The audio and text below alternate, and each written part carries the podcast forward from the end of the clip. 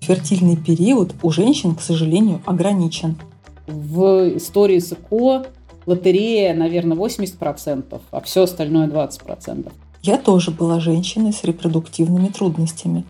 Есть статистика, что депрессии после рождения ребенка по ЭКО намного больше, чем депрессии после естественного рождения.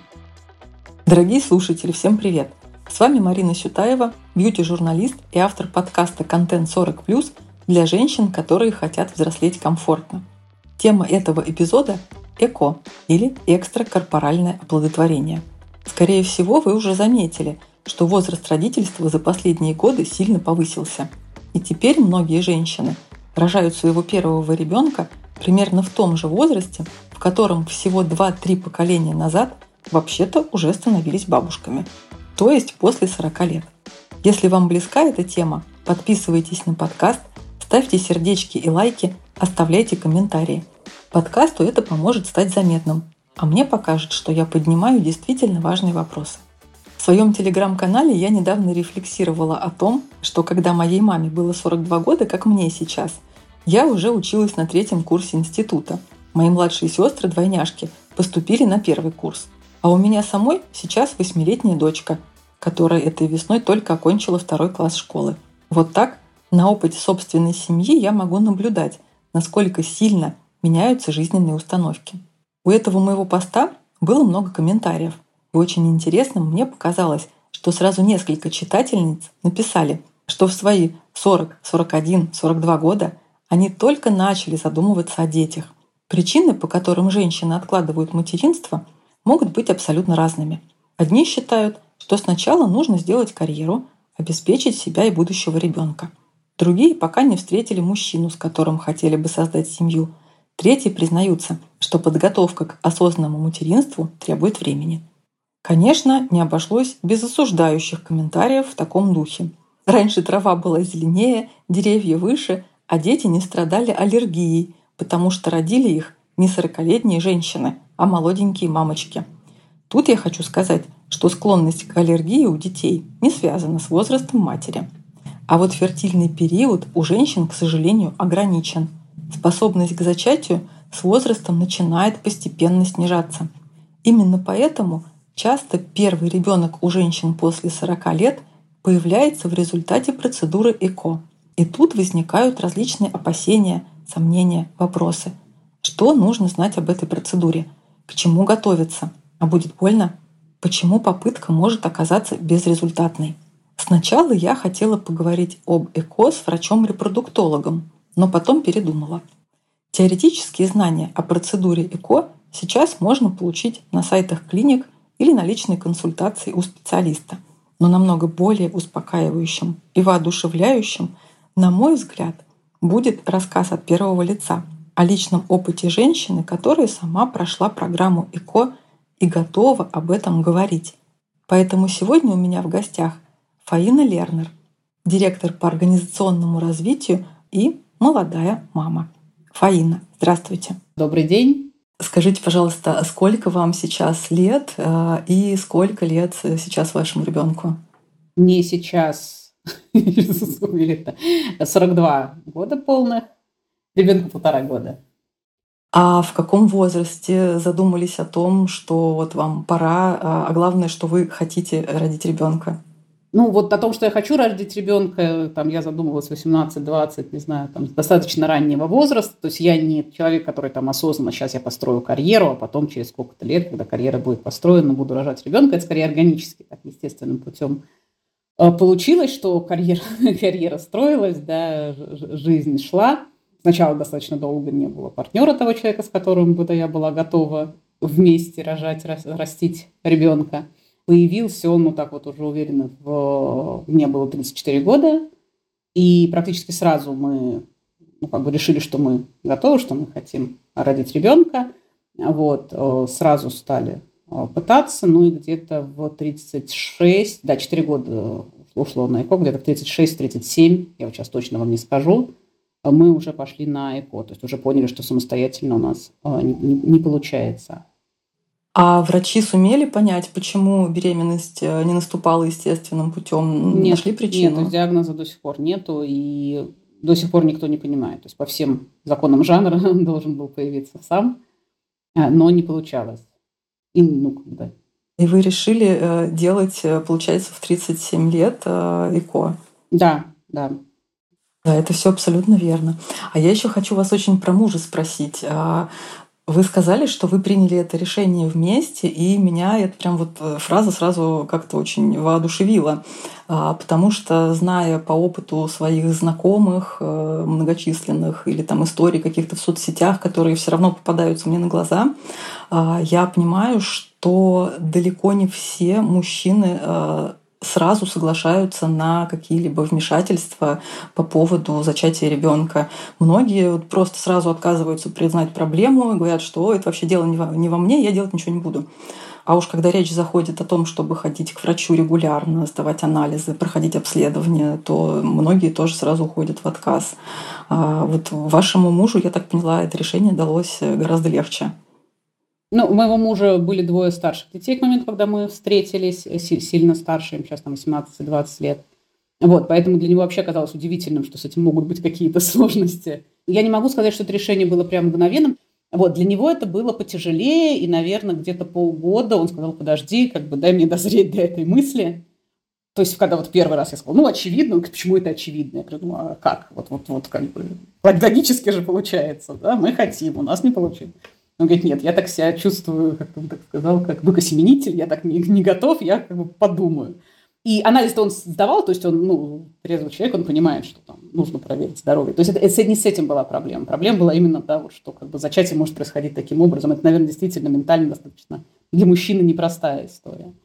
Каким-то ближайшим родственникам, э, друзьям э, говорили вы о том, что планируете э, программу ИКО?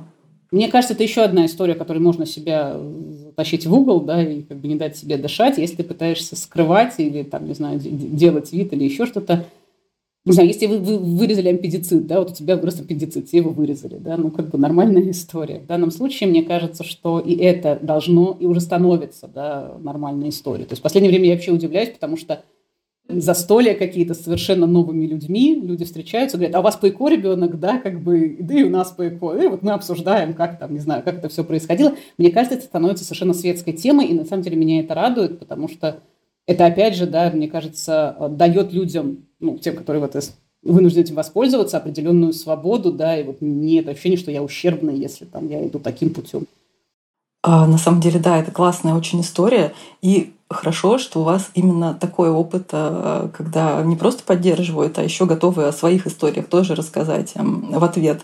Потому что мне, например, известны ситуации ровно на, наоборот, когда а, родители или подруги не просто отговаривали, а услышав о том, что, допустим, есть вариант гормональной стимуляции перед э, процедурой, при слове гормоны вообще, в принципе, женщины закатывают глаза и говорят, типа, о, это, это все, это ужасно, это здоровье, влияет на здоровье очень плохо, у них сразу паника. Поэтому я спросила вас про родственников в том числе. Может быть, это, знаете, тоже плюс возраста. Ты уже в том состоянии, в том авторитете, когда не особо тебе кто-то Ну, то есть, если ты спрашиваешь, совет тебе, конечно, скажут, да, но ты уже имеешь ту свободу, да, просто сказать, ребята, вот такое решение я приняла, как бы, да, у вас есть шанс меня поддержать, или там у нас будут проблемы в отношениях. Ну, в общем, все предпочтут поддержать. Как вы выбирали врача и как выбирали клинику? Просто кто-то делает это по рекомендациям э, друзей. У меня, например, так получилось. Кто-то чисто интуитивно выбирает. Вот мне нравится, как выглядит этот врач. Я чувствую с ним близость. Э, пойду к нему. А как у вас происходило? Интересно, я услышала про того врача, которому потом пошла, наверное, лет за пять до того, как пошла. И просто он у меня вот запало, кто-то из подруг рассказывал, что вот обращалась к такому-то врачу, и почему-то у меня вот это имя и Кирсанов Андрей Адольфович, это один из родоначальников вообще ИКО в России. У меня это имя запало, и тогда, когда я решилась, я вот почему-то очень точно решила, что я пойду к нему. Он довольно жесткий такой, особенно в начале а, общения человек, очень конкретный, я бы сказала. Но у нас с ним был долгий путь а, взаимный. В общем, я ему очень благодарна, и он, он очень болеет, он очень старается, да, причем не, не зачатие произвести, а здорового ребенка, да, вот, вот как бы, то есть он не успокаивается, пока ты ему не приносишь, не показываешь, что вот он, он получился. А, клиника как раз, я шла за врачом, то мы сначала были в одной клинике, Международный центр репродукции, мы в Петербурге, а потом он перешел, новая клиника открылась на Петроградской стороне, NGC клиник. Новая хорошо, потому что они очень серьезно отнеслись к подбору, во-первых, всех врачей, а во-вторых, к а, работе с эмбрионами. Вот вся система, вся лаборатория, которая выращивает эмбриончики, да, которая подсаживает и так далее, и так далее. Не знаю, может быть, мне повезло, может быть, это связано с уровнем этой лаборатории, но вот именно когда мы перешли в эту клинику, это было уже четвертое ЭКО, там оно оказалось удачным. Может быть, случайность. В истории с ЭКО лотерея, наверное, 80%, а все остальное 20%. Это, моя, это не научное, это мои личные ощущения, но вот примерно так. Вы сказали, что врач э, жесткий человек. Что значит жесткий? Слишком честный или в чем еще это заключается? Ну, я бы сказала, что ты как бы чувствуешь себя несколько уязвимым положении, когда ты приходишь с такой темой. И ты ожидаешь, что, не знаю, там, какого-то сочувствия, понимания, какое-то это самое. Тут, ну, не знаю, спрашиваешь, больно будет? Нет, не будет. Это как-то на здоровье влияет. Да что вы все спрашиваете? Конечно, не влияет. Если бы влияло, я бы не стала этим заниматься. Ну, вот так как-то, да, такие диалоги. И ты себя чувствуешь, ну ладно, ладно. Но мне кажется, да, мне кажется, может быть, я думала, там, анализировала, с чем это может быть связано, что, может быть, не все, кто приходит там, вот, на первые эти шаги, они потом идут дальше.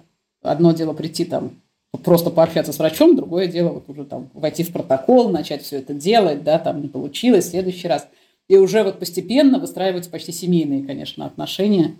Ну, у кого-то с первого раза получается, не успевают, наверное, выстроиться семейные отношения. Но вот когда это долгая история, то это, конечно, такой получается уже контакт достаточно глубокий, и там уже он гораздо более человечный. Сейчас, сейчас у нас очень человеч, хорошие человечные отношения. Ну, это почти родственник получается, да. В какой-то момент, да. Ну, потому что главное дело твоей жизни вот этого периода, да, вот вы, вы идете вместе.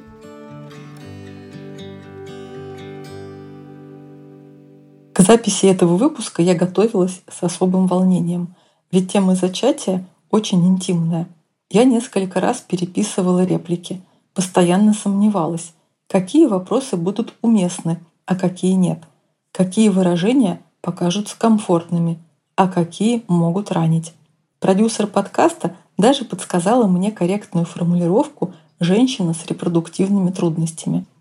Я тоже была женщиной с репродуктивными трудностями, в полшаге от ЭКО. Мне поставили диагноз бесплодия в 34 года, после двух с половиной лет попыток забеременеть и двух гормональных стимуляций. В конце концов, мы с мужем обратились к специалисту-репродуктологу.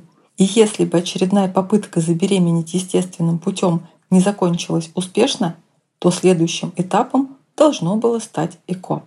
Я была готова к этому, но неожиданно для нас все получилось. Но в любом случае нервных клеток за эти годы я потратила немало. Однако самый нервный период ожидал меня после родов. Оказалось, что материнство в реальной жизни отличается от красивых картинок в соцсетях. В реальности меня ждали ночи без сна, нехватка времени даже на самые простые действия вроде мытья головы высокая тревожность и беспокойство по любому поводу. В общем, стресс. Я так нервничала, что меня бросало то в жар, то в холод. Так что в какой-то момент мне даже дезодорант пришлось поменять. Привычный не справлялся и только раздражал кожу. Кстати, о дезодорантах. Вы знали, что с возрастом у женщин может усиливаться потоотделение не только на фоне стресса, но также из-за гормональных изменений. Поэтому выбирать подходящий дезодорант – придется более тщательно, чем раньше. Об этом мне рассказала эксперт французской марки дермокосметики Виши Марина Берковская. Она врач-эндокринолог, диетолог, кандидат медицинских наук, доцент кафедры эндокринологии первого МГМУ имени Сеченова. Марина, здравствуйте. Здравствуйте, Марина. Тема нашего разговора сегодняшнего – использование дезодорантов в возрасте 40+. Оказалось, что а, и у дезодоранта, как и у остальной косметики, а, в данном случае есть тоже свои особенности, и его применение, а также выбор связаны с разными факторами, в том числе возрастными. Кстати, а, чем отличаются дезодорант и антиперспирант? Дезодорант – это вещество, которое убирает запах пота, да, то есть или снижает его выраженность запаха пота. И снижение интенсивности запаха или нейтрализация запаха, как в дезодоранте, как правило, происходит либо за счет антибактериального компонента, то есть который уменьшает количество бактерий, ответственных за неприятный запах, либо или вместе вещество, которое ароматическое вещество, ароматизатор. В совокупности вот этот дезодорирующий эффект, он обусловлен снижением количества бактерий, ответственных за вот этот запах, и маскировкой запаха за счет каких-то отдушек, да, ароматических средств. Антиперспирант – это вещество, которое блокирует выработку пота, то есть это вещество, которое снижает активность сальных потовых желез. Чаще всего это соль алюминия. А сначала я хотела задать вопрос о том, как э, меняется потоотделение у женщин в возрасте 40 плюс на фоне гормональных изменений. Но сейчас мне почему-то хочется чуть шире э, этот вопрос сделать. А, как меняется потоотделение у женщин, в принципе, с возрастом, начиная от пубертатного периода, наверное, да? Пубертат, наверное, это пик все таки выработки, пик работы сальных и потовых желез. Впоследствии в течение жизни происходит постепенное снижение активности сальных и потовых желез. Могут быть колебания, связанные с беременностью, с лактацией, тоже связанные с а, гормональной перестройкой. Например, очень часто После родов женщины отмечают усиление потоотделения, изменение запаха пота. Еще есть один период, это вот переменопаузальный период жизни женщины, период перехода из репродуктивного состояния в постменопаузу. И вот в период этого перехода женщину могут мучить, можно так сказать, да, горячие приливы так называемые. И может изменяться характер пота, то есть он опять же в связи с этой гормональной перестройкой может менять свой запах, да, то есть свои химические характеристики, свой состав бактериальный. Плюс еще к тому, что все-таки кожа у женщины в 40 плюс более сухая. Поэтому просто блокада еще и пота, не заботьтесь об увлажнении кожи, это, конечно, может быть отдельной проблемой, не очень актуальной в пубертате, когда действительно сальные железы очень активны, но более актуальны именно вот в возрасте 40 плюс спрошу о солях алюминия. Мы знаем, что это один из самых эффективных и поэтому один из самых распространенных ингредиентов. Вот. Но в последние годы все заметнее, все сильнее распространяется миф о том, что а, это вещество вредное.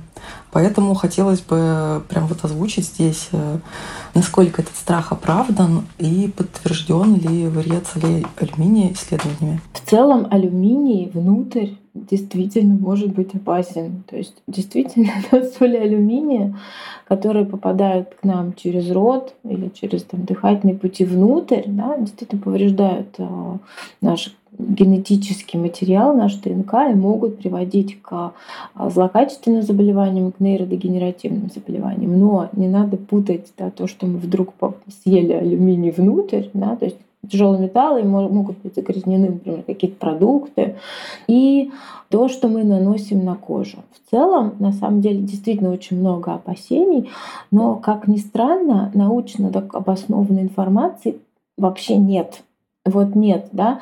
То есть я пыталась найти э, какие-то там метаанализы. Я нашла один метаанализ, который написал, что метаанализ мы не смогли провести, потому что данных нет, что мы не собрали достаточно информации о каких-то последствиях использования в принципе даже дезодорантов и отдельных их компонентов там не дезодорант был, там было написано косметических средств. То есть неважно, все, что наносите на кожу, в отношении негативных последствий для здоровья. Ну вот, то есть вообще нет. То есть такое впечатление, что просто ничего не впитывается, да, то есть через кожу алюминий внутрь к нам не попадает. Что касается отдельно алюминия, то вот, да, то же самое, нашла обзор, не метаанализ, но обзор от 2021 года, вот последний. Опять же, написано, что да, мы знаем, что алюминий внутрь вот приводит к тому-то, к тому-то, но убедительных каких-то данных о том, что он всасывается, нет. У Виши есть целая линия дезодорантов. И расскажите, пожалуйста, какой из них и почему лучше всего подойдет женщинам в возрасте после 40 лет? У Виши есть специальный дезодорант, э, дезодорант антиперспирант, да, созданный э, клиник контроль который а, создан для женщин после 40 лет он содержит как раз те компоненты, которые необходимы коже женщине, ну, увядающей коже, к сожалению, да, скажем ну, так. Да, да. А, ну, во-первых, да, это и дезодорант, и антиперспирант, и он содержит и соль алюминия, и соль цинка. Соль алюминия в качестве антиперспиранта, соль цинка в качестве э, дезодоранта э, с антибактериальным действием. Он содержит вещества, еще увлажняющие кожу. И что важно, этот дезодорант не содержит спирта. Да, спирт, мы знаем, сушит кожу. Этот дезодорант подходит для чувствительной кожи, потому что он, в общем, содержит гипоаллергенные э, компоненты, соответственно, да, вероятность контактного дерматита, аллергической реакции, она снижается. И при этом он эффективен. Он эффективен в течение 96 часов.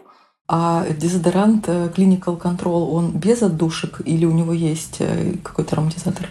Очень мягкая отдушка, она вряд ли помешает использованию каких-то любимых духов, но тем не менее, да, это всегда приятно. Спасибо вам большое, очень интересно и очень полезно было все это услышать. Даже мифы развенчали. Да, спасибо вам большое, Марина.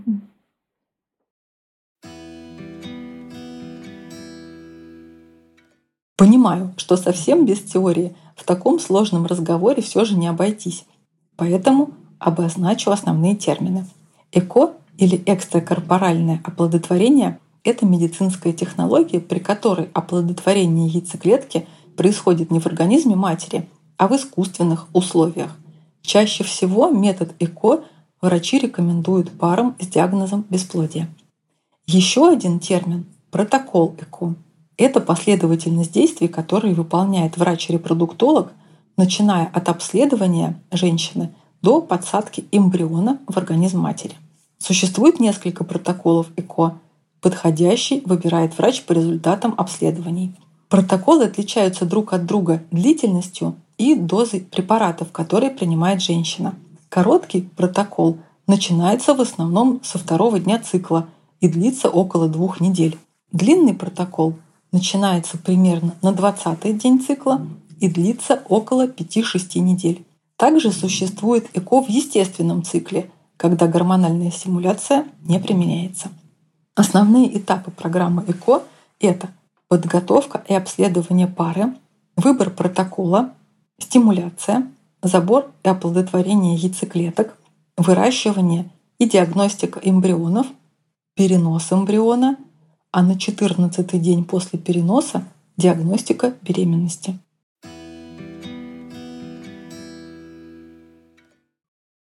Перейду к самому, наверное, пространному вопросу э, нашей с вами беседы о том, как э, проходит вся процедура ЭКО, весь процесс и сколько времени занимает. Есть несколько протоколов, типов протоколов. Да, вот в моей жизни был короткий, несколько коротких протоколов и один длинный. Короткий протокол или фактически с первого дня цикла ты начинаешь колоть эти самые гормоны, сколько ты их, я уже сейчас не помню по времени, а, ну, неделю, по-моему, прокалываешь или две, где-то там на 15 день, тогда, когда у тебя овуляция, да, тебе, собственно говоря, ну, там на 17 день, плюс-минус. Вот, наращивают эти самые яйцеклетки в больших количествах, ну, настолько больших, насколько можно, да, вот фолликулы.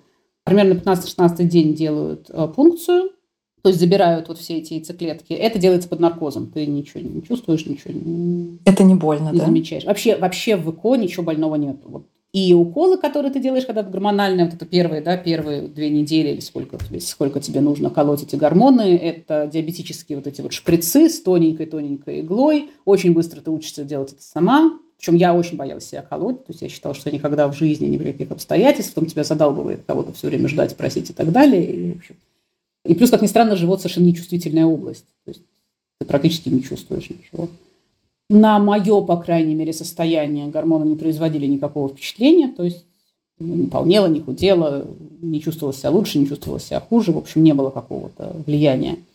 Один раз, вот третий или четвертый протокол, как-то мне показалось, что, может быть, что-то влияет, но не могу утверждать. Все остальные разы совсем никакого влияния не было.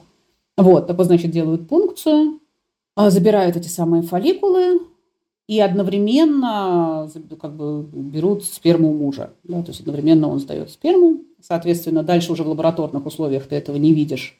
их соединяют и тебе рассказывают через пару дней, сколько получилось. Это еще не эмбрионы, это еще, я не помню, как называются. Ну, в общем, сколько из них спарились, да, сколько. И потом они начинают расти. Ты за этим не наблюдаешь, ты об этом ничего не знаешь. И есть разные системы. А, иногда подсаживают, особенно когда женщина молодая, на второй, третий день, вот сколько, те, которые доросли до определенного размера, которого они должны дорасти, они делятся, да, клеточки делятся, делятся, должно получиться в этом эмбриончике сколько-то клеточек. Если получается, то считается, что он здоровый, его подсаживают. Но практика последних лет и, в общем, там, серьезных клиник сейчас говорит, что лучше дорастить до 6 дней, дорастается меньше до нужного, опять же, объема дорастает гораздо меньше эмбрионов, но зато у них гораздо выше шанс э, прижиться в организме женщины. Соответственно, ждешь, сколько из них доросло до 6 дней, там отбывают, отбывают, да. Потом, если ты хочешь, или, опять же, если есть возрастные или есть какие-то генетические показания, ну, в моем случае возрастные были, я прям страшно довольна, что мы это делали, это генетический анализ этих эмбрионов. И это хорошо, это тебя успокаивает. Ну, могу сказать, что вот у меня из четырех ЭКО в первый раз из семи яйцеклеток ни одного здорового не получилось. Во второй и третий раз по одному здоровому, который, собственно говоря, и подсадили, но которые не прижились. И, соответственно, вот в четвертом получилось два здоровых эмбриона, один из которых подсадили. Сейчас в клиниках, ну, по крайней мере, опять же, вот мой врач никогда в жизни там двух не подсадит сейчас. Вот раньше, да, подсаживали 2 и 3, поэтому по очень много раздравных близняшек, там двойняшек, тройняшек, не знаю сколько. Подсаживают на следующий, соответственно, цикл или тогда, когда ты готов. То есть ты вот эти вот здоровые эмбрионы можешь заморозить и дальше там два года к ним не возвращаться. Вот в моем случае оказалась пандемия как раз в центр влезла, да, и вот какое-то время пришлось подождать. Но их можно хранить вот в этом замороженном состоянии десятилетиями, с ними ничего не будет, с эмбриончиками. Тогда, когда ты готов, приходишь, соответственно, опять же, в середине цикла, сначала, я не помню, с какого дня цикла тебе там проверяют э, эндометрий и помогают ему нараститься до нужного размера. Вот, и потом тебе подсаживают этот эмбрион. Это такая трубочка тоненькая, опять же, это не больно, но тебе внутрь, значит, его капелькой просто, так, капельку туда. И на УЗИ тебе эту капельку под, показывают. Конечно, это не эмбрион, потому что эмбрион убить невозможно, но он еще, он еще вообще крошечка. Да, но тебе, по крайней мере, вот ты как бы ощущаешь, что вот там вот, наверное, что-то начинает расти. Ну и дальше начинается самый тяжелый период ТКО. Классический вариант, что через две недели тебе надо сдать ХГЧ, и ХГЧ тебе покажет, если там тройное, да, там 100 с чем-нибудь, или тройное значение, значит, забеременел, значит, прижился эмбрион, значит, беременность наступила, дальше уже там следующие периоды. Если меньше, то беременность не наступила, не получилось, не прижился. Миллион существует причин, почему не прижил. Ну, то есть больше шансов, что не приживется, чем что приживется. Вот, ну, значит, переживаешь, перевариваешь, идешь. Ну, если готов, идешь на, когда готов, идешь на следующий круг. В плане анализов до, на самом деле, э, лучше заняться, если вообще есть хоть какие-то мысли, идеи на этот счет, да, и размышления – то вот как только эти идеи появились, лучше заняться здоровьем. Потому что там действительно много анализов женских, мужчин, мужских немного. Мужских они проверяют сперму, и, по-моему, чуть ли не все. Стандартные женские анализы, которые мы раз в год сдаем. Цитология, ПЦР, фемофлор. И это ты регулярно сдаешь. Вообще, когда ты в периоде ИКО находишься, ну, или в нескольких, то ты, мне кажется, самый здоровый человек на свете, потому что тебя регулярно на, в женском плане тебя на все регулярно проверяют. Когда я готовилась э, к записи, я читала всякую статистику по приживаемости эмбрионов. И э, по данным Европейского общества эмбриологии и репродукции за 2016 год э, оказалось, что беременность наступает только в 33% случаев после переноса при ЭКО. А э, данные э, Российской ассоциации репродукции человека за 2020 год примерно говорят о том же самом. Э, там 35, по-моему, процентов, 34,8 что ли. Вот. И получается, что ну, как бы ни прогресс э, научный, ни большая распространенность э, вот этих процедур не влияют на приживаемость.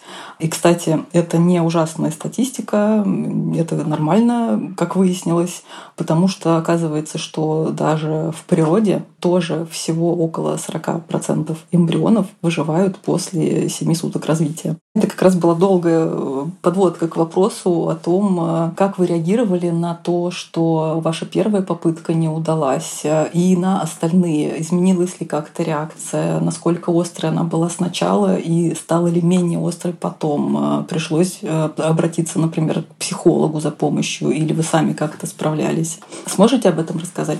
У меня была эволюция, то есть первый был шок, потому что первый же даже подсадки не было. Я не знала, что так вообще бывает.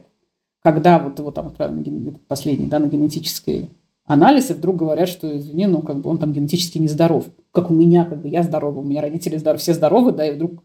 Я потом уже узнала, что это, в принципе, высокая вероятность, да, вот как раз, почему они, собственно говоря, не приживаются, потому что это эволюционный процесс, который в большинстве случаев отсеивает нездоровые нездоровые клетки, да, организм, в общем, для этого и, это и придумал, и природа для этого это придумала.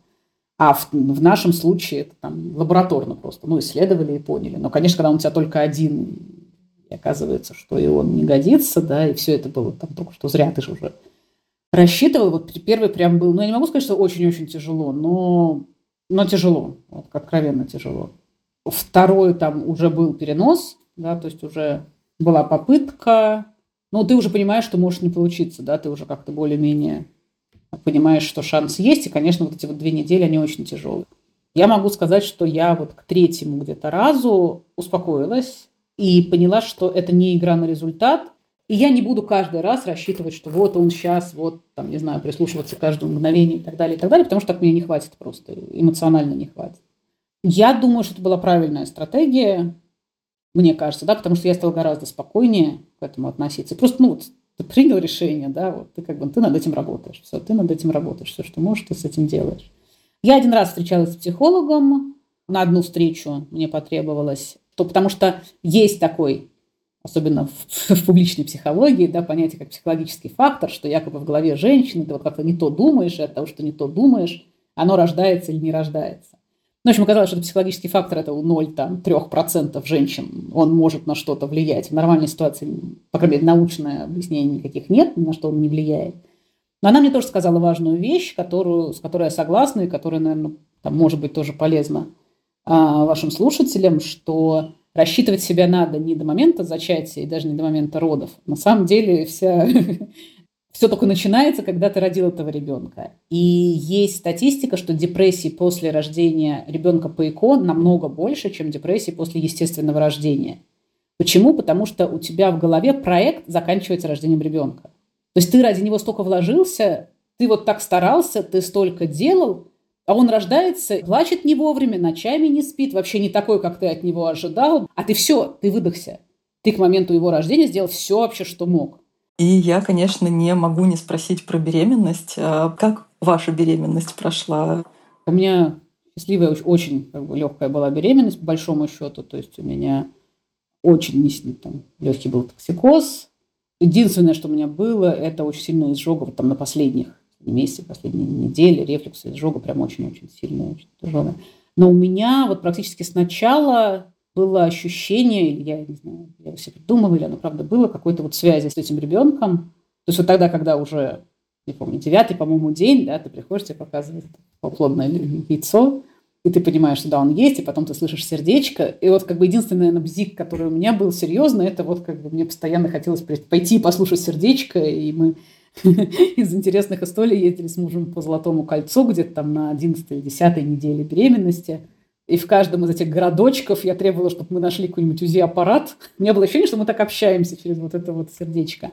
Из интересного у меня до этого достаточно серьезные приступы цистита были, которые вот ушли и больше не возвращались. В беременность ушли. И, наверное, больше не, не могу сказать чего-то. То есть мне, был, мне было прям хорошо в беременности, мне было спокойно. И вот это ощущение, когда первый раз в жизни, да, ты к себе относишься как к чему-то очень важному, да, к чему-то, что стоит, не знаю, времени, внимания, спокойствия.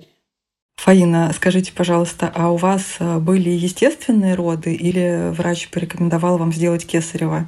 Я хотела, и мне казалось, что так проще, да, делать кесарево. Думаю, ну что, я усну, да, вот чем все эти роды, муки, зачем это нужно, да, там, в современной медицине, думаю, наверняка меня там, да, направят на Кесарева, я не буду возражать, пусть направляют. А врач, наоборот, сказал, какой вообще Кесарева, как бы, давай так, говорит, я тебе обещаю, что если будет хоть какая-то опасность там для тебя, для ребенка, мы тебя сразу на Кесарева переведем, давай попытаемся сами. Ну и, в общем, там никаких не было проблем. Но он был сам счастлив, потому что, конечно, там роды после 40 могут, да, принести неожиданности. А это были какие-то достаточно идеальные. А вот скажите, опыт родительства, э, все сейчас оказалось так, как вы себе представляли, или различия все же есть? Картинка отличается, реальная вот, э, как это говорят, э, ожидание реальность? Ну, я, наверное, в этом смысле у меня все как-то получается сильно лучше, чем я думала. То есть я ожидала... Нет, оно нелегко. А, но, опять же, мне кажется, здесь влияет возраст, там, возможность уже финансовой свободы, возможность выстраивать разумные отношения с партнером.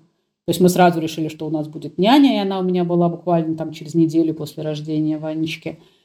Мы сразу, ну, я сразу решила, что год я сижу дома, и вот я только с ребенком, но через год я выхожу на работу. И это оказалось очень для меня лично, вот с моей энергией, да, верным решением. И мне очень-очень помогает муж. То есть он тоже пришел к возрасту осознанного родительства, когда там, старшие дети у него там, у него было в районе 20-20 с небольшим, да, и это вот ситуация, когда там надо заработать на семью, да, и ты с утра уходишь на работу, поздно вечером приходишь, и, в общем, собственно, детей видишь не так часто и не так много. А тут он прямо освободил время, и первый год много-много времени проводил с ребенком и научился получать от этого удовольствие – наслаждалась этим процессом вместе со мной. У меня вот нет ощущения, что вот я мама, а муж мне помогает. Да? У меня есть ощущение, что мы растим ребенка совершенно искренне. Да? Вот, вот мы вместе в партнерстве растим ребенка на равных.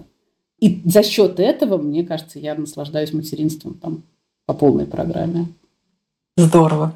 Спасибо вам большое за разговор.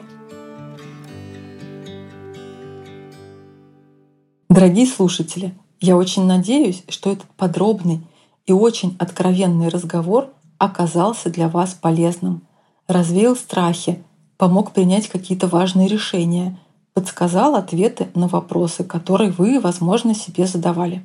Чтобы не пропустить следующие выпуски, подписывайтесь на подкаст на той платформе, где вам удобно нас слушать. Самые популярные приложения — это Apple подкасты, Яндекс Музыка, Castbox и Google подкасты. В каких-то приложениях вы увидите кнопку «Подписаться», а вот на Яндекс Музыке нужно поставить сердечко, чтобы получать наши новые эпизоды. И, конечно, я буду рада, если вы порекомендуете мой подкаст вашим друзьям и знакомым.